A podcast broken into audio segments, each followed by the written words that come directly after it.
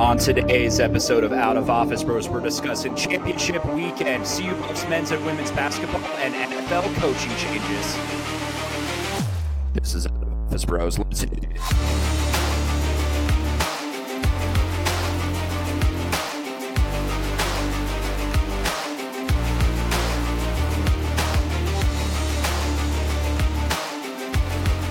Welcome, welcome, welcome, everybody, to another special edition of Out of Office Bros. It is your boy D Train, along with my co-host, Mr. Scotty L. How are you doing today, pal? Well, D Train, um, I know we're gonna get into it, but um, the Chiefs won. Yep. So uh, one may say I have been better, and also I I have to be better myself. Um, a quick error slash omission from last episode. I incorrectly identified Batemo as a Rockies supporter. That is not the case. Batemo does hate the the Montfort family, so I, I just want to be clear there. I was going with That's big of you. Sharp. Big of you to that. apologize, man. Big of you to apologize Ba- there. Batemo, I, I owe you that. Um, I, I was just two high noons deep at that point.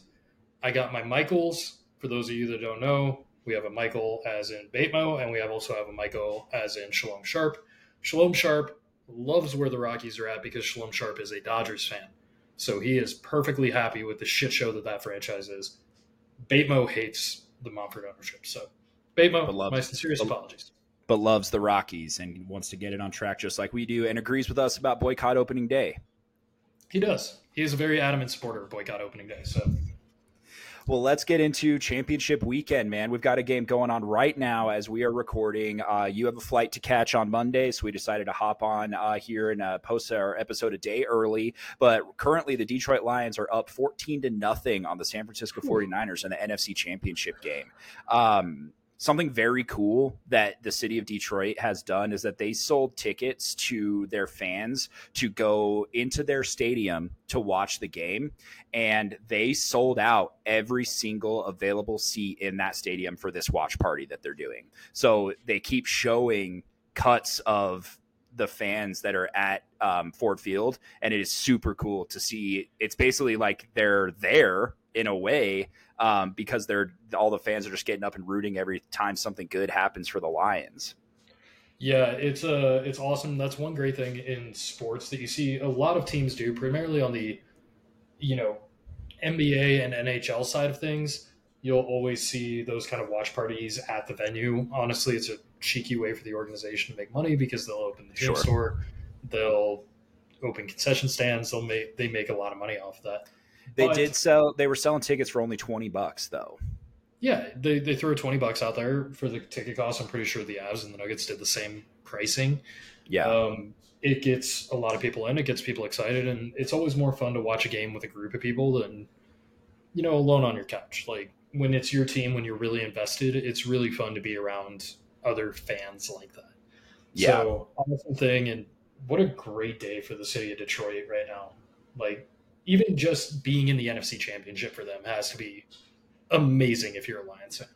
Oh, absolutely. The Lions are the only team to have been around in the 58 years of the Super Bowl era to not be in the Super Bowl. Like, they're, sorry, they're the team that like has been around the entire time that hasn't made it. Does that make sense? Like, because obviously we've had franchises get added in throughout the years that haven't been to the Super Bowl, but the Lions have been there the entire time. Does that include with like relocated teams like uh you know Cleveland to Baltimore or Indy or Baltimore to Indy? Does that go? I I I would have to dive into it a little bit more, but I do not think that it includes the relocated teams. yeah, I don't think it would because then Baltimore. Like, Indianapolis has made it, Baltimore has made it, yeah. Yeah. But but Detroit has always been in, or the Lions have always been in Detroit, and Yes. 58 years have yet to be in the Super Bowl, and they are well on their way in this one. I don't want to jinx them, but being up 14 to nothing with 50 seconds left in the first quarter, pretty dang good. Dude, with Uh, two absolutely dominant drives. I mean, and Mhm. it's been on the ground. Goff has not thrown that much yet. He will. I mean, Goff has gone over 275 yards every playoff game. Um, the vast majority of the season, every game he's thrown for over 275. He, he's been outstanding, but right now he's thrown seven passes, five of seven, 51 yards early on. That's, I mean, that's great. But granted, a lot of that was like, you know, a Jameson Williams kind of just being electric, or David Montgomery, those little check down passes, which Jahmyr Gibbs as well. Um, Sam LaPorta just hit 100 receptions in his rookie year, most ever by a rookie tight end. Um, he needed two going into today, and he's got two now. He's a beast. What I would do for a tight end like that on the Denver Broncos, man. Well, and that's that's part of the part of something that I wanted to talk about today is is that mock drafts have been coming out for the Denver Broncos already, and they have us taking a quarterback at the 12 overall position, which I don't necessarily hate, but we haven't been aggressive to go out and try to find a player that is going to be as dominant as a Sam LaPorta. Um, I just I like we drafted Noah Fant in the first round. We drafted Greg Dulcich in the second round, and those two guys were supposed to be the ones that were going to be the stalwart tight ends that were going to stay with our franchise and help in their success. But they just Greg Dulcich can't stay healthy, and Noah Fant wasn't as good as advertised. No, and I mean we've we were even trying before that. We had Jeff Heuerman, Jake Butt.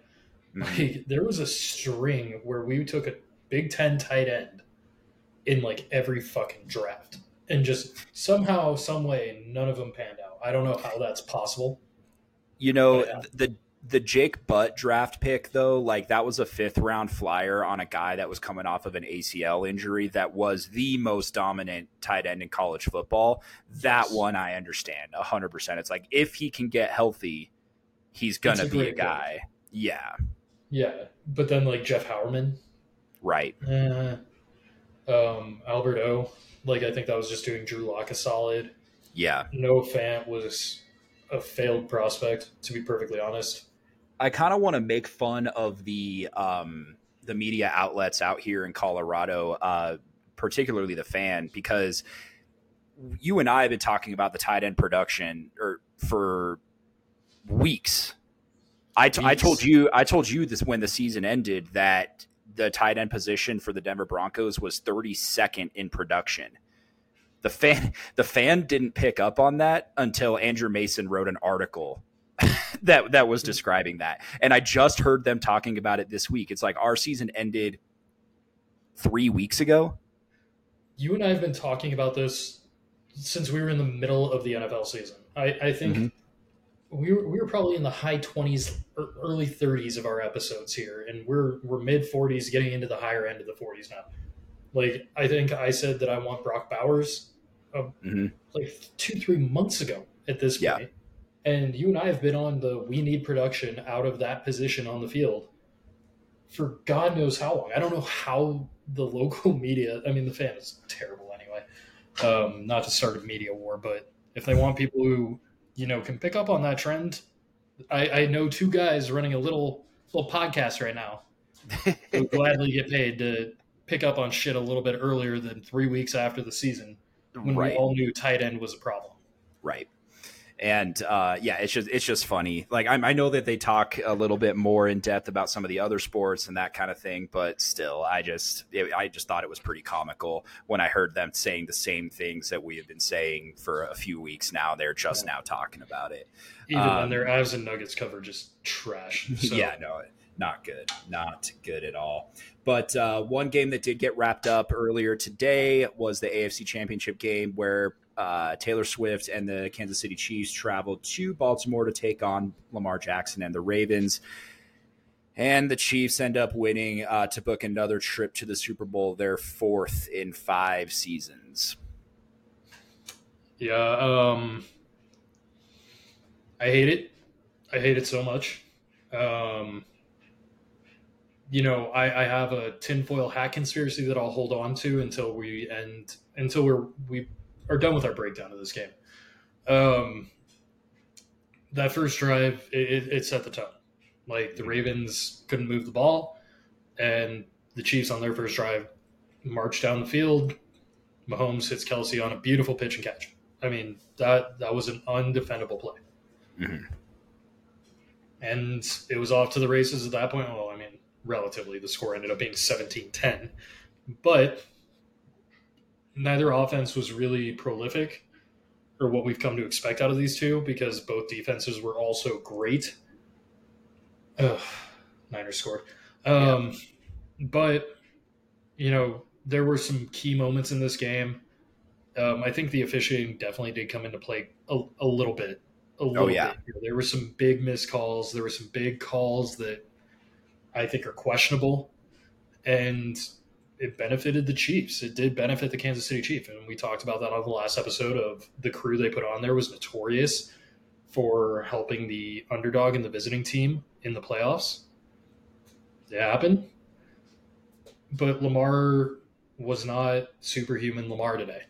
He wasn't. I do I do want to talk about the taunting call that Zay Flowers got um, later. Was that the was that in the third quarter? It was like late third, early fourth. Yeah, and it put it put the Ravens in a very good position to to score, and at that point they would they would have gone. It would have been seventeen to fourteen. So, but so th- this game um, went into halftime seventeen to seven, and during that first half, the Kansas City Chiefs completely dominated the time of possession. Okay. 20, 20 minutes and 39 seconds to 9 minutes and 21 seconds. The scores reflect that. And, and and we've talked about this ad nauseum. If you win the time of possession, you're probably going to win the football game. That right there, 17 to 7, makes sense to me when you look at the time of possession on the Mhm. field. Um, to give a player some props, Travis Kelce, congratulations. You passed Jerry Rice for the most postseason receptions ever. Um, good for you. Um, and the second half just brought a little bit more of the same. The Ravens, despite holding the Chiefs scoreless in the second half, couldn't really get their offense going at all. And we'll we'll go to that play that I was talking about. You've got to be smarter than that. You have to know, and I know that Zay Flowers is a rookie, but you have to know that in this big of a moment, in this big of a game, if you make a big play, you just have to get up and go back to the huddle. You cannot throw the ball down, stand over the guy that you just absolutely murdered on a route. I mean, it was a great route ran by Zay Flowers. There was nothing that Kansas City could do about it, and Lamar put it in the perfect spot for Zay Flowers to make a play. But you cannot allow those little breaks for a team like the Chiefs No, because they will take advantage. they they will, and they always have, and they're they're a vet team who's been there and done it. They Mhm. they've won a lot of playoff football games, and for Zay Flowers to he, he cooked him like that. That was embarrassing for the Chiefs defensive back. Embarrassing. And it was a safety. It was like it was like a soft cover was- three sort of thing. It was kind of weird. I don't know what they were really weird doing. Defensive scheme. Mhm. It was a really weird defensive scheme for that one, especially when you know that they've got to take a shot deep. Like right. okay, cover three that that makes some sense, but you can't let Zay Flowers be that open on a cover three. Like you can't No. leave him against a safety almost exclusively. That that just won't work. But yeah, Zay he's got to be smarter than that. He can't get up and do all of the antics afterwards. Because it just made a push great it- play. it pushed them back another 15 yards. Obviously, at that point, you're you're kind of in four down territory. I mean, I guess you could have taken the points, but anyways, they get they get down to the goal line once again, or down to like the nine, and Zay Flowers takes a catch, almost crosses the plane, and then a great play by um the uh. Sneed, yeah, Willie Sneed came in and knocked the ball right out of Flowers' hands that and it resulted in a touchback for the Chiefs.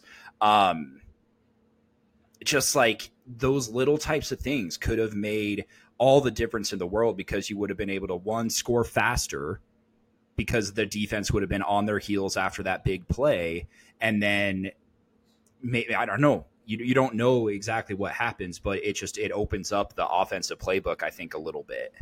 It does, and also with how your defense was playing that entire second half. I mean, mm-hmm.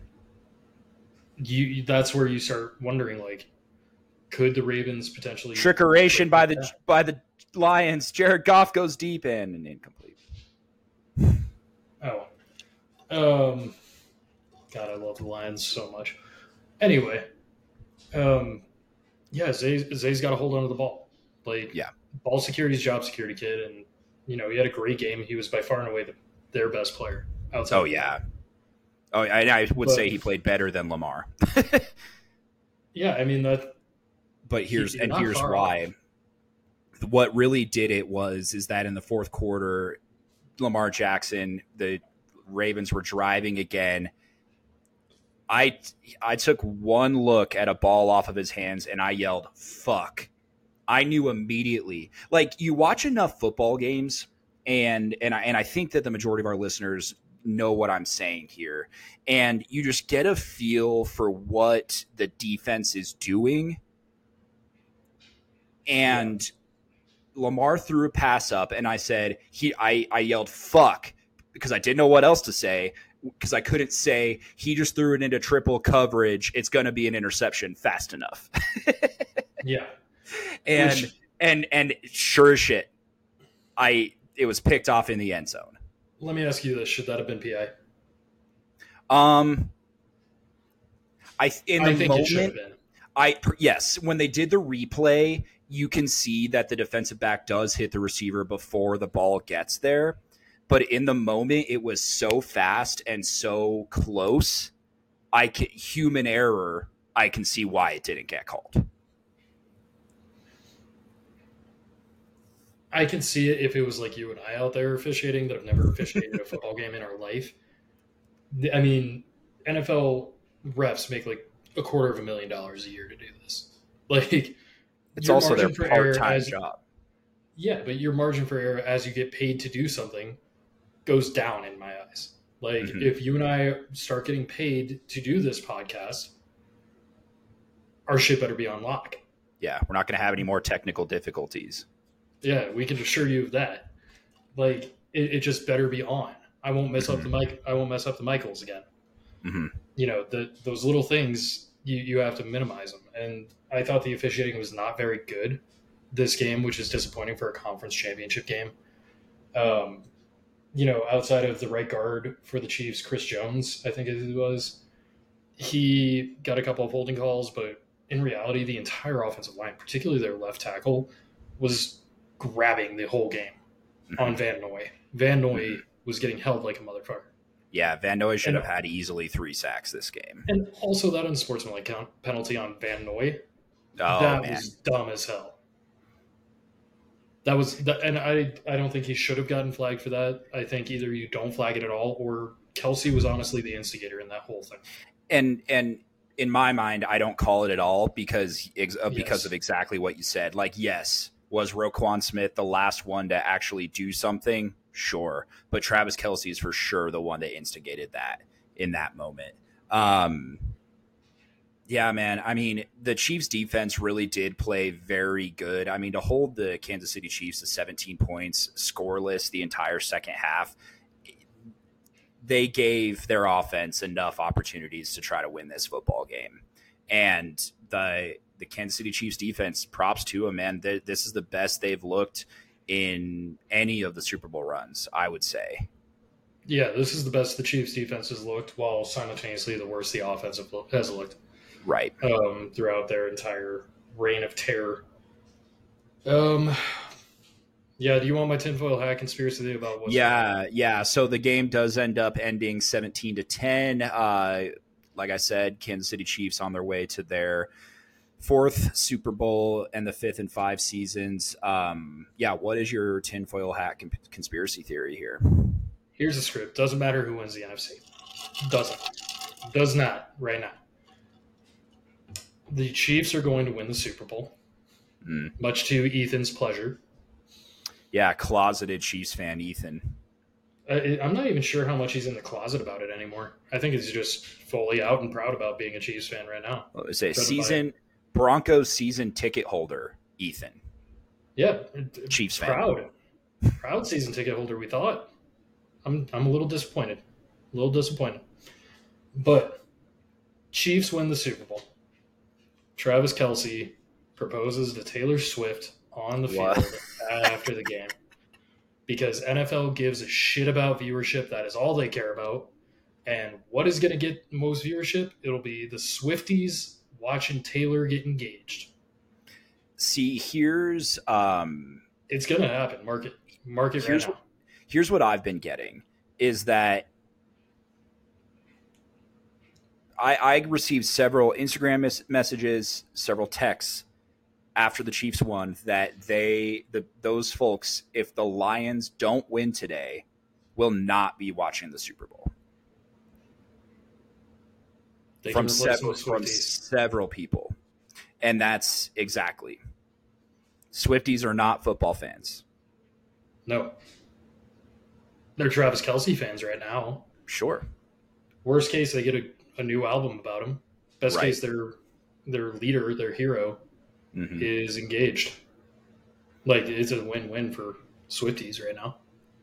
And if if that does happen, I do think like I know that the NFL script thing has been this theory that's been out there for a very long time and that everything is written like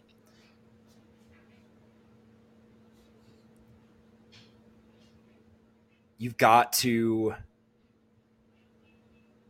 I don't know. I you've got to think about the implications of if that were to actually happen to the NFL. Because NFL is king. Like, Viewership wise, the NFL is king.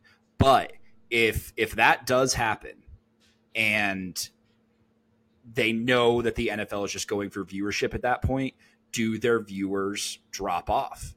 Do NFL fans decide to switch over to like the XFL or the USFL?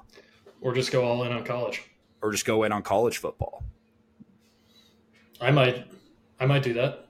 Like honestly, I mean the Buffs are actually like giving me something to root for for once in my adult life.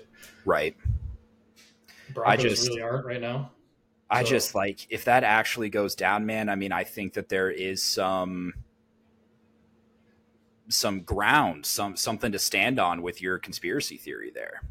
I really I, do. I think I really think that's what's going to happen. Mm. I think that you, you think about it, man. It's in Vegas, the entertainment capital of the world. Mhm. Brand new stadium. I mean, they, they don't struggle for attendance because it's in Vegas, but brand new stadium. It's the crown jewel of NFL stadiums right now. You have Taylor Swift, who just provided a massive boom for the United States economy with her tour, with the Eras Tour. She's the biggest female star in the world, Yeah. arguably the biggest star in the world. She's probably one of the most notable people and influential people on this planet right now. She's dating Travis Kelce, a star in the NFL, but not not their biggest superstar, but a star. People know who Travis Kelce is. Mhm. Super Bowl, America's holiday, de facto holiday. It, it just adds up way too much for me. Yeah, It Yeah. adds up way too much, man. I don't like I don't I don't like it. I don't like that theory at all. Oh, I hate Uh, it. But go Lions. I mean, I'm rooting for the Lions because I would love nothing more than for Dan Campbell to be hoisting the Lombardi trophy at the end of the year. Yeah. Yeah. Well, let's move to some teams that are making some moves uh, to try to be in the Super Bowl next year. There have been some coordinator changes that have gone on uh, in the last couple of days since we recorded our last episode. Um, and still, two new head coaches vacancies, two new head coaching vacancies available for the Commanders and the Seattle Seahawks. Um, and the what I'm hearing is that those both of those teams are probably going to be hiring from these playoff teams, from from the four that are remaining here. I mean, it, that's what makes the most sense. Yeah. know? Like, I don't Like, we're why al- they would sit this long. we're almost yeah we're all, available. We're almost into February and you haven't made a decision on who your head coach is going to be. That's you, they're waiting. they're waiting Yeah. to see what happens. But a uh, couple of moves that have been made. Uh, Ken Dorsey, former offensive coordinator for the Buffalo Bills, uh, was fired in November from the team. Will replace uh, Alex Van Pelt in Cleveland uh, as their offensive coordinator. Um, Interesting. yeah, it, it is interesting, and and I know that uh, Cleveland's head coach Kevin Stefanski is the team's primary play caller, so this might be a perfect role for Ken Dorsey because I'm pretty sure that that's why he got fired from Buffalo. Go go go go go go.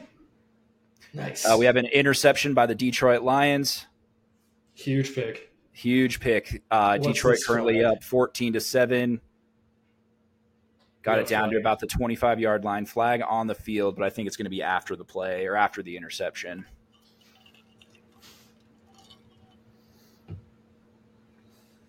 Um, so not not a, not a particularly flashy move for the Cleveland Browns here, but you know it could be an improvement. We saw Ken Dorsey was the Buffalo Bills offensive coordinator for the past two seasons, so we saw a lot of fireworks out of that offense, uh, particularly just because of their quarterback. Um, uh, Jerod Mayo, head coach of the New England Patriots, makes his first move, and he promotes defensive line coach DeMarcus Covington to be the defensive coordinator over there. Uh, Co- Covington's a great choice. Uh, been around the league. Um, yeah, he's been with the Patriots for eight seasons uh, and worked very closely with Jerod Mayo. Um, uh, you know, he's been the, like I said, defensive line coach for four seasons, which on the defense is the anchor of your entire defense. This is a great move. Uh, promoting from within, I I don't think anybody can knock it. Um, No. Uh, unbelievable hire, I think, by Jerome Mayo. Um, I don't love Dorsey for Cleveland because he just doesn't have Josh Allen to work with. He yeah, who knows what's up with Deshaun. Um, I- honestly, I don't know how he's still in the league. Um, Joe Flacco is a band aid at best, I think, for Cleveland. So it'll be interesting to see what happens there. Um, yeah, I think Mayo made a great hire just by keeping that building, keeping some consistency, and they know how each other operates. And Mhm. relationships go a very, very long way towards success Mhm. you know we're, we're watching the lions game both of us right now while we're while doing this and you know that was one thing about that coaching staff that if you remember the hard knocks season on the detroit lions that coaching staff was so incredibly close Mhm. that i think that has helped them in the long run so i think that was the right hire i think it was a great hire and good for good for mayo Yeah. The other news: uh, Joe Brady, who was the interim offensive coordinator for the Buffalo Bills, was elevated. Uh, gotten the got the interim xed out of out of that in front of him. Uh, this was as expected. Nothing crazy. Um, you know, Joe Brady received you know a lot of praise for an attack that was consistent during a season saving six game winning streak for the Buffalo Bills. Um, so I think I think that this is this was a great hire for them. Not expected it or not unexpected at all uh, that he got elevated to uh, just being the offensive coordinator over there, and obviously was doing great things with Josh Allen until they got. Uh, kicked out by the Kansas City Chiefs.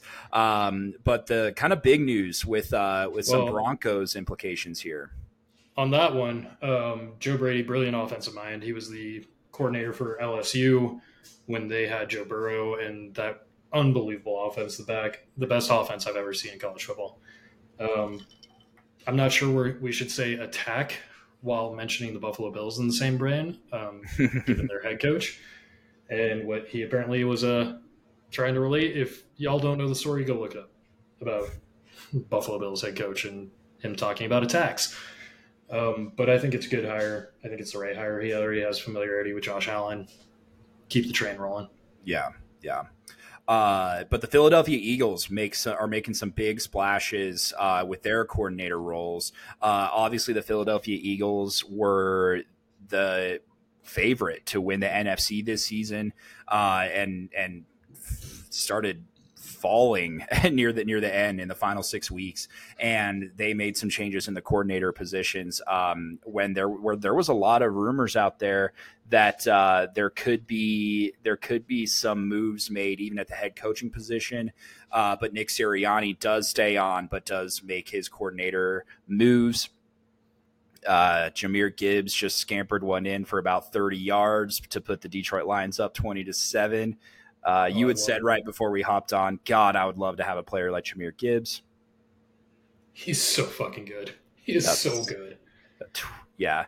30 yards out because Jared Goff threw him a pitch about five yards behind the line of scrimmage. and he made three dudes miss. Yes. Oh my God. He's so good. I love uh, this. I love but, this for the city of Detroit. I do too the Eagles, uh, they hire, or the, the plan is to hire offensive coordinator Kellen Moore, uh, former Dallas Cowboys offensive coordinator, and then Vic Fangio, former head coach for the Denver Broncos, to take on the defensive coordinator role over there. Yeah, you and I were texting about this um, mm-hmm. as it all kind of unfolded. I think Sirianni made the best hires of the offseason. Yeah, period. 100%. I mean, you go out, you get Kellen Moore, who is I mean, he was great with the Chargers. He was great with the Cowboys as OC. He's had a little a little bit of um, head coach buzz throughout every coaching cycle. Yeah, I just think I, I think, think, too too young. I think I think he's is just why he's getting not getting the praise quite yet for the head coach.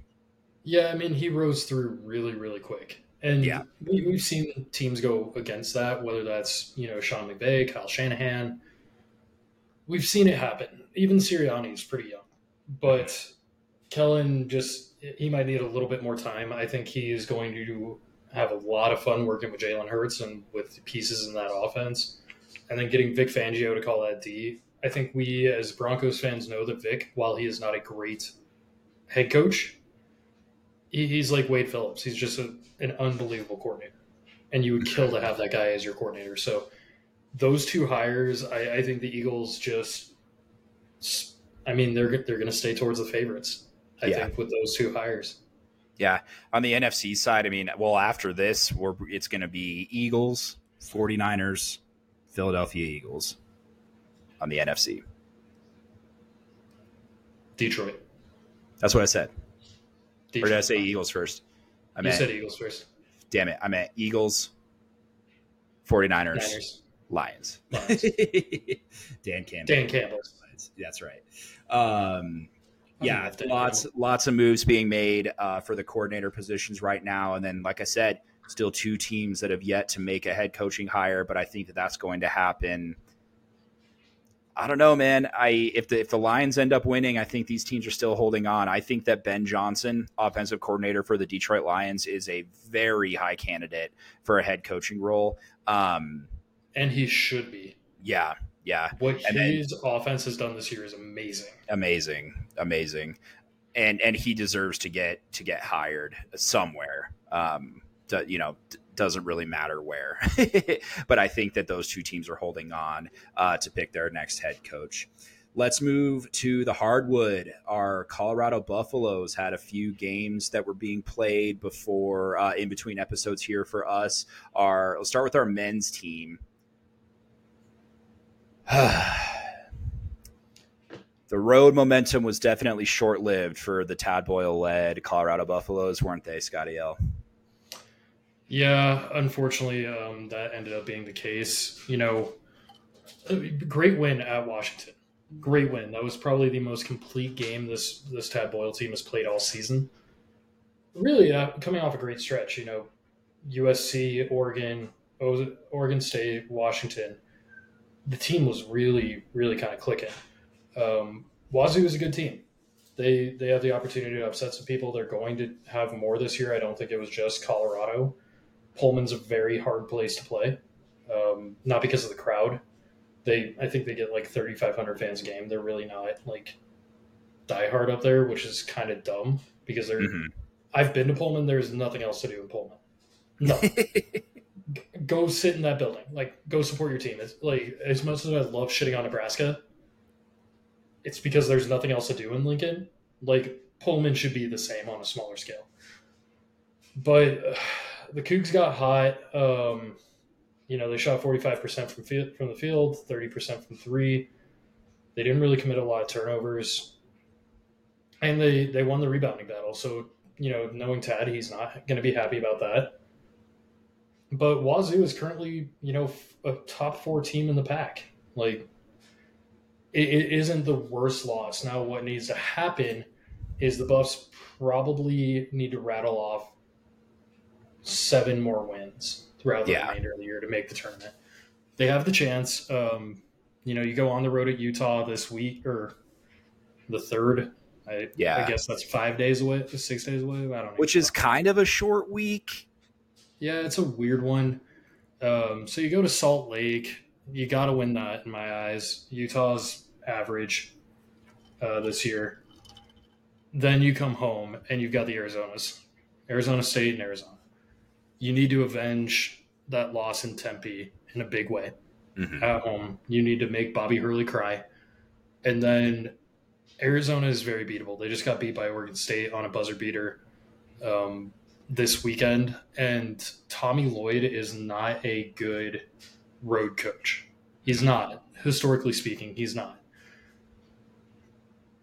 I, I think we got to win those two, and then we go on the road to the LA schools. You got to win those. UCLA is bad this year. I mean, bad.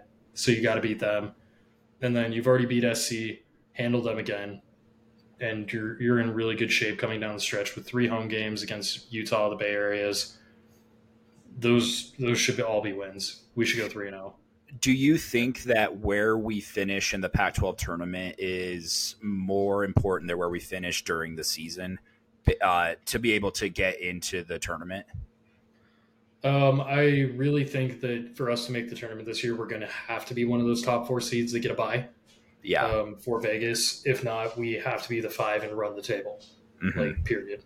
Um, I, I think we're going to get a top four seed, barring some weirdness happening in the Pac, which it always seems to happen. I mean, no one would have thought Wazoo was going to be good this year. I think they were picked like 11th or 12th in the coaches preseason poll or in the preseason. Yeah, that poll. that uh, redshirt uh, Myles Rice Dude, uh, he's a dog. He, yeah.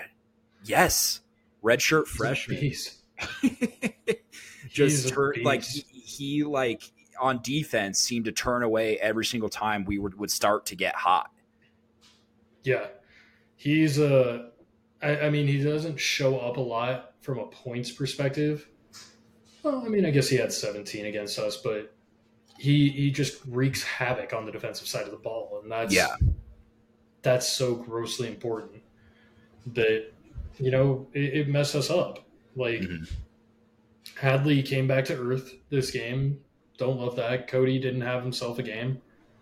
Um, he was over for four from the field and six to seven from the line for his six points. Like you need Cody to play big. Tristan and KJ they carried the weight a little bit. They they they were fine, but yeah. you need a guy like Cody to push us over the top, especially in a road game in the Pac 12 where it's hard to win on the road in college basketball and it's even harder in the Pac 12. So it, it sucks, but they, a, they're still going to win 20 at that's, least. That's the thing with basketball is that, like, a lot of the time, just having more playing experience, especially in a road game like that, is going to be huge. And that's why KJ showed up big during this game. But mm-hmm. that's but Cody didn't you know it's just it's mind over matter sort of thing and that that that comes with experience and comes with playing more yeah it'll come for cody. I'm not i'm not worried about cody the rest of the year. Like as long as he's healthy he's he's going to be one of our top two players period. Yeah. Um he disappeared this game. It's going to happen. He's a freshman. Like you said it he, he's got to learn how to how to do that and power through on the road and come out with the same mentality that he has when he's at home. But overall, I mean, the Buffs they still have 16 wins, man. Like, you know, they're they're going to be fine. They're yeah. going to be fine on the men's side. I'm worried that we're not going to make the tournament because for some reason the the voters just aren't respecting the Pac-12 as much this year. But if we handle business the rest of the season, we win seven, eight more games, get a top four seed in the Pac-12 tournament, get to you know last four or the championship game, I think we're in. So Yeah. Yeah. it is what it is. I agree with you there. Uh, let's move to the women's side where our CU Buffs women's team took on the Oregon Ducks today. Uh, and a dominant performance, particularly in the first half for our Colorado Buffaloes. Um, the the Buffs ended up uh, going up 41 to 8, or sorry, 31 to 11 in the first half. held um, held the held the Ducks to a whopping three points the entire second quarter. Yeah, I think these uh these Lady Buffs came out pissed off after that Oregon State game that they they dropped. Um, Vonleh has really come on strong Yeah, in this later part of the season, which is great news for the Buffs because if you got Sherrod going, if you got Quay going, and then you got Vonleh on top of that, that's a really really hard team to shut down. A really hard team to shut down. Mhm. So I think that's massive. Um, UCLA had two losses this week, so we'll see what the voters do. I wouldn't be shocked to see the Lady Buffs get up to number two in the country. that would be insane, man. How dope is that? Even if like number I mean- three in the country is fucking awesome. Yeah, number three is incredible. Like it, it's just, it doesn't even feel like we're talking about the Buffs right now because we're just not used to a revenue generating sport being this good, and they are. They, I mean, Jaylyn Sherrod is an All American. She, she Sorry. should be a first round pick. Pause real quick. I can't hear the game, but I know for a fact they're talking about Ben Johnson getting uh, head coaching looks because they just brought up a whole thing that Jared Goff just talked about how awesome Ben Johnson is. So, anyways, continue. Oh yeah, he's going to get a head coaching role, and he would be great for the Seahawks. Oh yeah, I think he'd be perfect for Seattle. He'd be perfect for Seattle. Um, I hope he doesn't go to Washington.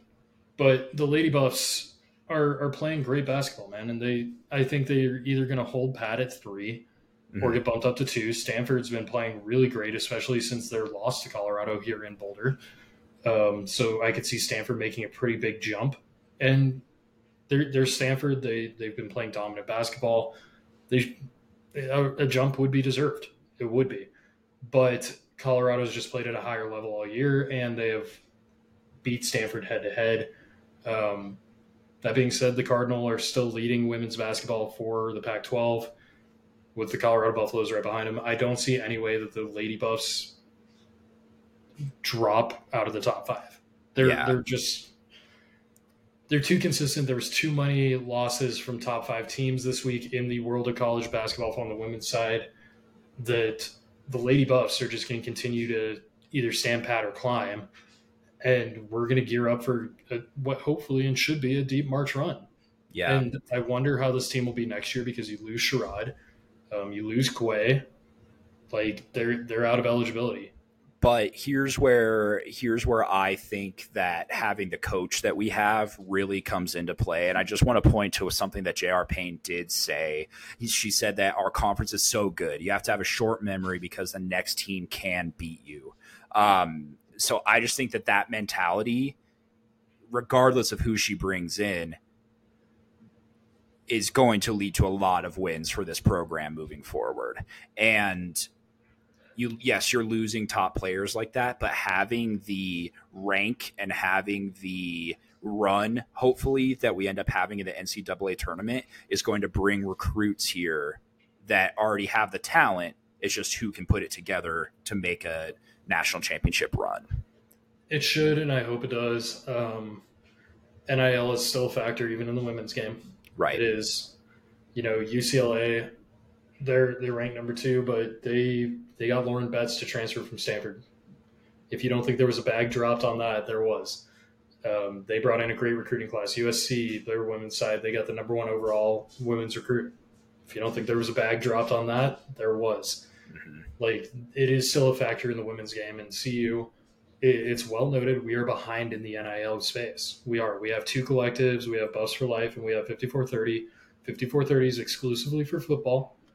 But, you know, if you want dominance throughout all of them, if you want dominance on the men's basketball, women's basketball, and football, NIL has to come into play. You got to play that game. It, it sucks. It's the way of the world, though. So get get on board or get off. If I if we ever make it big doing this podcast, I would wholeheartedly agree with you on throw in 10% of our earnings to the NIL collective that CU has. Thousand percent. Thousand percent. I would do that.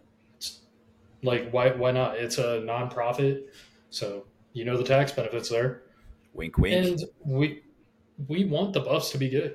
I, I think you and I want the buffs to be as dominant in everything as humanly possible. Right. That's our school. That is Now- our school. Fuck it. 50%. I don't care. As long as it'd be more it'd be, it'd be more news for us as long as we could do this for a living. That would be that would be amazing.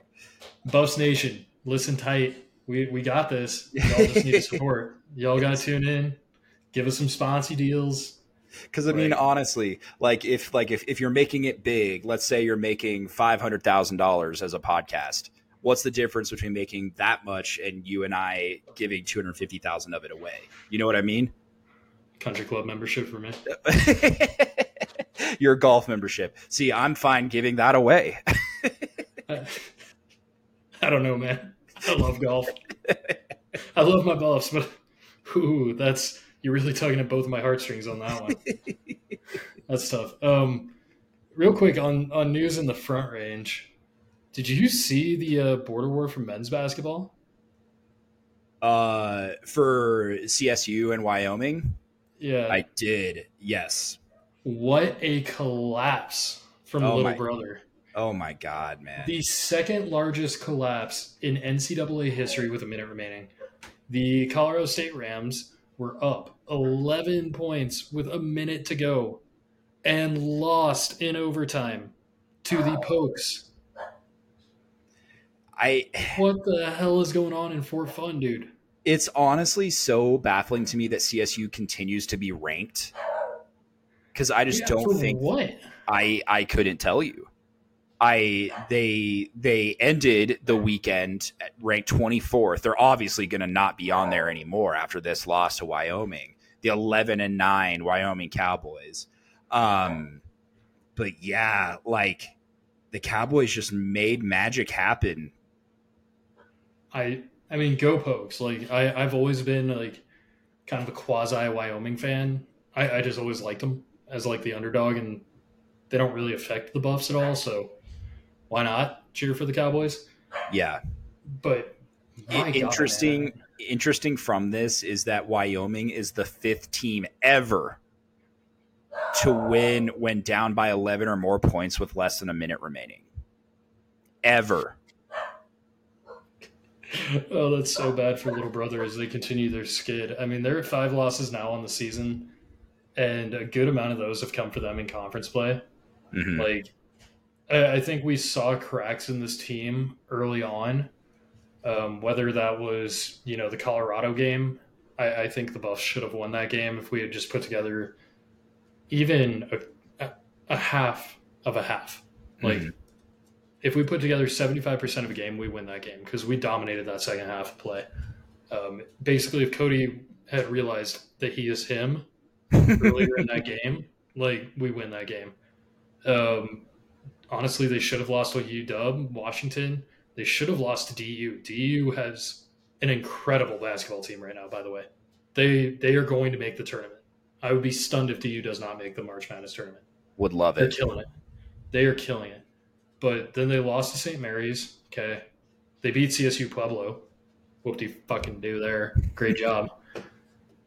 Um, but then they, you know, they start conference play and they lose to Utah State at Utah State. They lose to Boise State at Boise State. They should have lost to Air Force. Didn't lose Air Force, luckily. They barely beat UNLV. Then they lose to Nevada. Now they lose to Wyoming. The cracks are there, and this team, I think, unfortunately for the Buffs, because of how March Madness works and the quad one versus quad two wins, losses, and how that affects the actual tournament and the bubble and all that, the Rams are falling off in a big way. And I think that sucks for us because then that loss is going to look like a bad loss when in reality at the time it wasn't. Right. It, it just, it, that's what pisses me off about this. But if anyone out there is still thinking that Isaiah Stevens is a better guard than KJ Simpson, he's not. Think again. He's not. KJ's a beast. KJ's a dog. KJ's the only reason this Buffs team is still even on the bubble because he kept the ship afloat while Tristan and Cody were out. He led us to win single handedly. So let's let's just stop that argument. They're a little brother, and they're probably going to lose to San Diego State this week. It's and like I, as just a Colorado sports fan, I want to root for all of the Colorado teams, but I just can't do it for the Rams, man. No, because you know why? Rams fans are also Husker fans. like they they are. It's a weird it's a weird little incestual thing they got going on of like, okay, my Power Five team because I couldn't get into a Power Five school. No, uh, I shouldn't say that. Sorry, Rams fans. But my Power Five team, since the Rams will never be Power Five, is going to be the Corn Huskers because mm. I can't root for Boulder. Because I can't root like, for Boulder. Yeah. Really? So you root for Scott Frost or Matt Rhule or name a Husker? Like you're gonna root for that? You're gonna root for them up north? Okay, that's cool. Like D- Dylan Raiola. Yeah, like that kid's gonna flame out. I cannot wait. I think Travis gets three picks on him. I think Travis takes three from him. If he's dumb enough to throw to that side of the field, which wait, he probably is. Nebraska, Nebraska. Do we play Nebraska this year? Yeah, we're in Lincoln. Ah. They're and we're like their second game. We should go to that game. Um, Ethan and I have already been talking about it, and I am very down. We can make it a whole thing. We, Ooh, we should like vlog. We should rent like a. Uh, it's also like our. It's also our second game. We we start our season Saturday, August August thirty first against the North Dakota State Bison. Hate that. Per, Hate that per, so much. Perennial champions. Hate that so much. but they lost both their defensive coordinator, or they lost their head coach and their offensive coordinator this offseason. So that's good for us. Um, sucks for them. But Dude, I don't, I don't I, like Bison on Buffalo violence. I don't like that. I, I do like not love how our season shakes out. We have not talked about this yet. Let's go there. Yeah, our, so our, our Colorado, sucks, yeah, our Colorado football schedule released on uh, probably a long time ago, but and so we are bad podcasters for not talking about it. We take on the North Dakota State Bison at home, and then we go to Memorial Stadium to take on the Huskers, and then we travel to Fort Collins to take on the Colorado State Rams.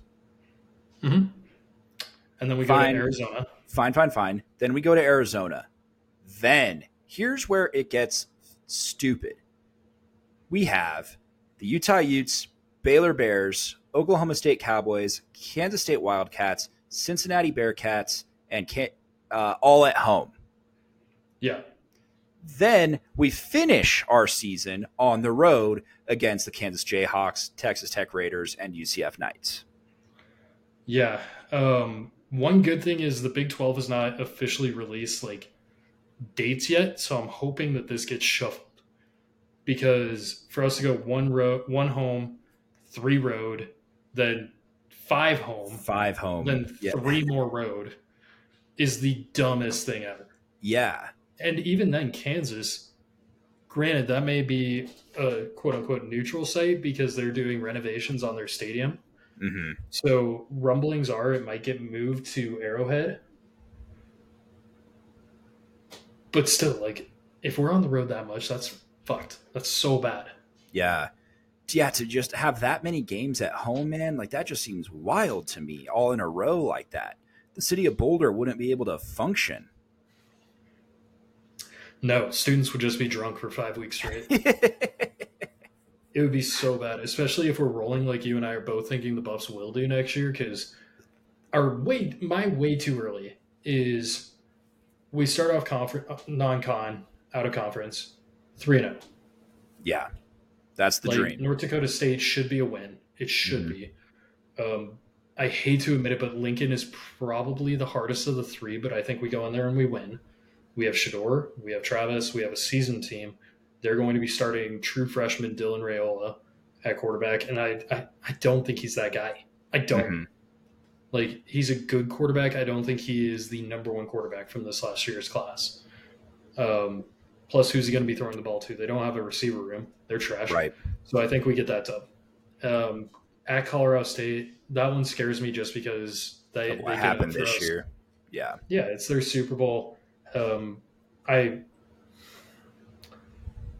I don't want anything dumb to happen. And they have a player on their roster who's proven that it's okay to do dumb things. I would really like for that not to happen this year, but Jiffy Lube J doesn't have a lot of class. So we'll see how that goes. Um, Arizona, it'll be interesting to see how that hire shook, shakes out with uh, Brent Brennan coming over from SJSU. Yeah. And, um, and there are a ton of transfers out of Arizona too. It's going to be but, a completely different team than what we played. But not their biggest players. Right. Stayed, I know they're McMillan all staying. Stayed. I know. I know. I know. So that one I can see an L. I'll, I'll just tentatively like we still have so much to go through. We still got spring ball. We got the second transfer window coming in. Like the the team that we have in Boulder right now isn't even the team that we're going to start the season with. There's still going to be more movement. So and same with Arizona. Like Fifita and McMillan could go through camp and be like, I, I don't like this offense. I don't like this coach. I can make more NIL elsewhere. Like they could bounce. So mm-hmm. it, it's this is all conjecture at this point. But I, will chalk that up as an L as everything stands right now. Um, home against Utah, you know, Cam Rising's back. That's tough. Yeah. Um, but they're coming into Boulder, so it's more of a toss up.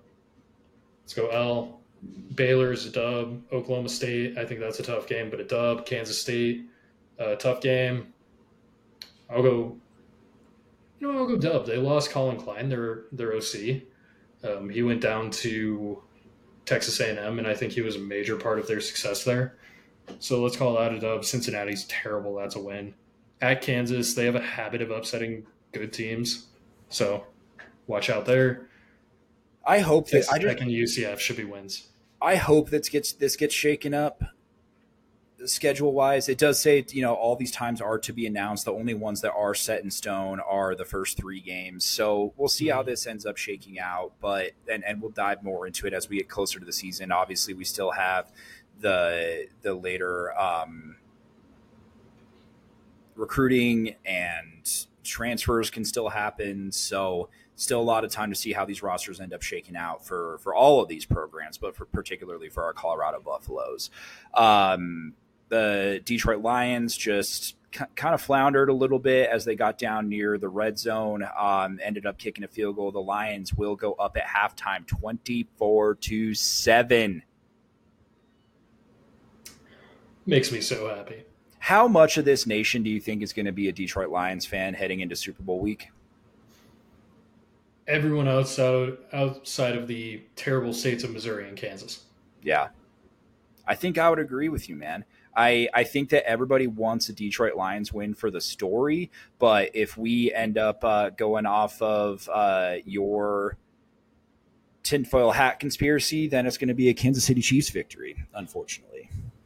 Dude, I I hope that's not what happens, but I also don't think the Chiefs should even be here right now and yeah, I, I just can see it because the script's fucking been there. Sure, sure, it's been there. Well, anything else that you'd like to add before we sign off? Um, yeah, Avs made an interesting move since we last spoke, uh, bringing in a player that I hated for a very long time in Zach Parise. Um, mm. They signed him to a mm. one year deal, um, just bolstering our, our, depth scoring, honestly, because we need it. Um, Ryan Johansen, Johansson has not really panned out like we were expecting him to. So, you know, you want to add some pieces there. And uh, Parise used to be an elite scorer. He was a great wing for a long, long period of time, both with um, God, I think he started his career in New Jersey with the Devils, and then he ended up signing with the uh, Minnesota Wild as he is from Minnesota, which is why I hated him. Um, has most recently been with the New York Islanders. Game may be a little bit past him now, but I think playing in our system with the talent and the speed that we have around us versus what the Islanders do, Um, that could end up being a very, very good signing for the Avs. And the best part about it is the Wild are basically paying him to play for us. So if it hurts Minnesota, that's great with me. Also, just real quick, I think I think that Embiid, I think that that adds a uh, like like kind of where we have faltered for the Avs is like our um, lack of secondary scoring, and Parise is, if anything, a scorer.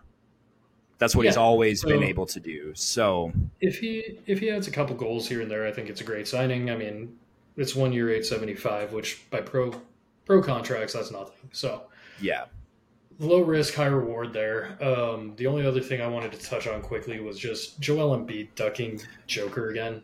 doesn't want to play him. He's afraid, man. Undisclosed injury. Joel Embiid didn't want to play the Joker. What a fucking joke. Like, you know, this whole thing about Joker had to go out and prove himself by winning a chip, but all Embiid has to do by to prove himself is beat Nikola once in Philly. It, it's a joke to me. It is an absolute joke. And you know, clips clips today have been circulating about uh it was when Prime met with the 76ers. The 76ers asked to meet him when they were in town earlier in the year. And there was a clip of Prime calling out Embiid, basically of being like, "Yo, people are paying to watch you play Joker. Like Yeah. everyone wants to see that. That's dog on dog."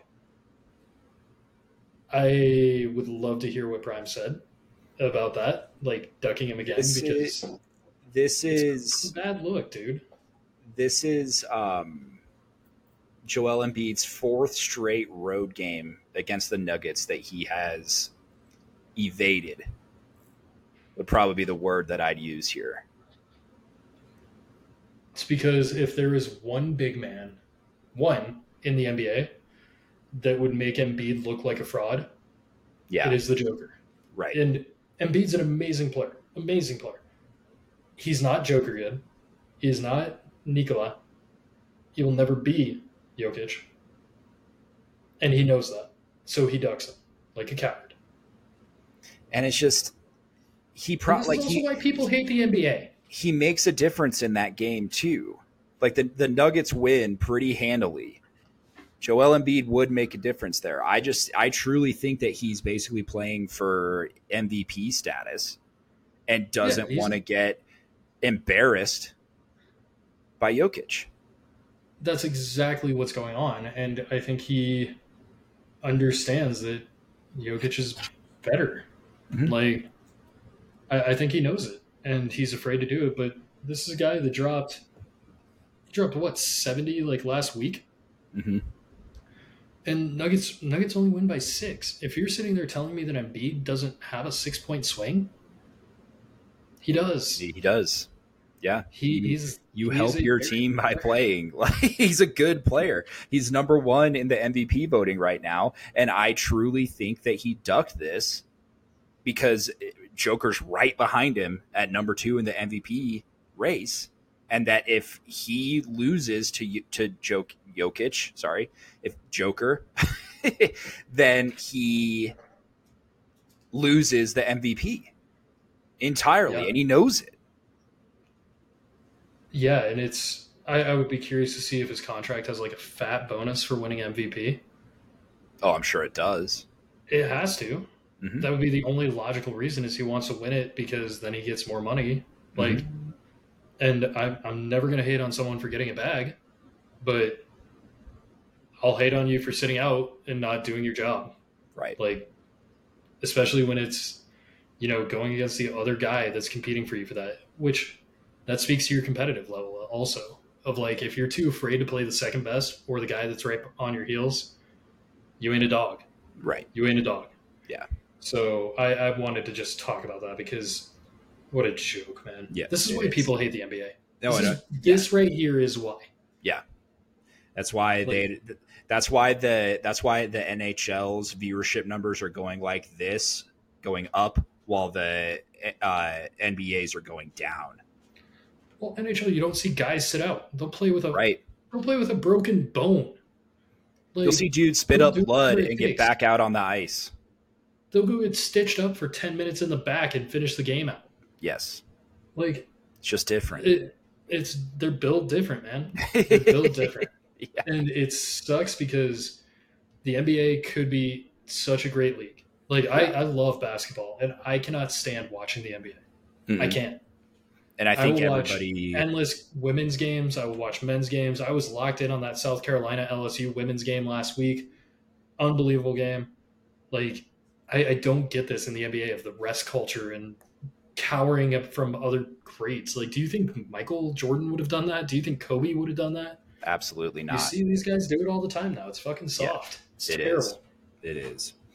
Well, right on, everybody. Well, thank you so much for giving us another listen on this very special Monday's episode of Out of Office Bros. We'll be out of office again next Friday and in your ear holes. For immediate assistance, please follow us on Instagram, Twitter, Spotify, and anywhere that you get your podcasts. And please be sure to like, comment, subscribe, and pretty, pretty please tell everybody that you know. Best, the Out of Office Bros. Sko Buffs, boycott opening day. Go Lions! Dan Campbell.